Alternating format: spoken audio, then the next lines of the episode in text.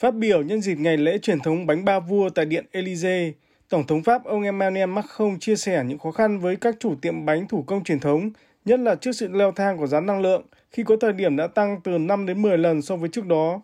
Theo người đứng đầu nước Pháp, đây không chỉ là vấn đề của các tiệm bánh thủ công truyền thống, mà còn là khó khăn chung của hai phần ba số doanh nghiệp nhỏ dưới mười nhân viên hiện nay. Ông Emmanuel Macron nhấn mạnh, các nhà cung cấp năng lượng cần phải điều chỉnh giá theo quy định của nhà nước và ủng hộ các doanh nghiệp nhỏ đàm phán lại các hợp đồng năng lượng với các nhà cung cấp về mức giá hợp lý. Ủy ban điều tiết năng lượng cuối năm ngoái đã quy định giá điện là hai trăm tám mươi euro cho mỗi megawatt-giờ, nhưng hiện tôi vẫn thấy có những hợp đồng giá điện bị đẩy lên năm trăm đến sáu trăm euro megawatt-giờ, hay cả các mức giá ba trăm năm mươi hay bốn trăm euro. Tôi yêu cầu các nhà cung cấp năng lượng cần đàm phán lại với tiệm bánh thủ công hay các doanh nghiệp nhỏ để đưa giá về mức trần quy định.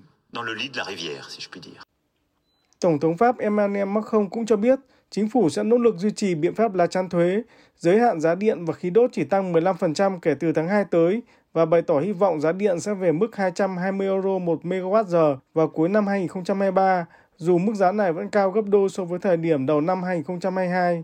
Bộ trưởng Kinh tế Pháp ông Bruno Le Maire thừa nhận, các tiệm bánh thủ công truyền thống đang chịu tác động kép từ việc leo thang của giá năng lượng và nguồn nguyên liệu đầu vào, đặc biệt là lúa mì. Ông Bruno Le Maire cũng nhấn mạnh, các tiệm bánh hoặc doanh nghiệp nhỏ có thể đơn phương hủy bỏ hợp đồng năng lượng mà không phải đền bù chi phí nếu các nhà cung cấp tăng giá một cách vô lý có thể đe dọa sự tồn tại của doanh nghiệp. Chính phủ Pháp hiện đã cho phép các doanh nghiệp nhỏ và các tiệm bánh thủ công truyền thống được hưởng một số đặc quyền như hoãn đóng các khoản phí phúc lợi xã hội và thuế để bảo toàn dòng tiền, tránh gia tăng chi phí trong bối cảnh khó khăn hiện nay. Tuy nhiên, những biện pháp hỗ trợ từ chính phủ Pháp được xem là các giải pháp tình thế và chưa thể giải quyết triệt để sự leo thang của giá năng lượng và nguyên liệu.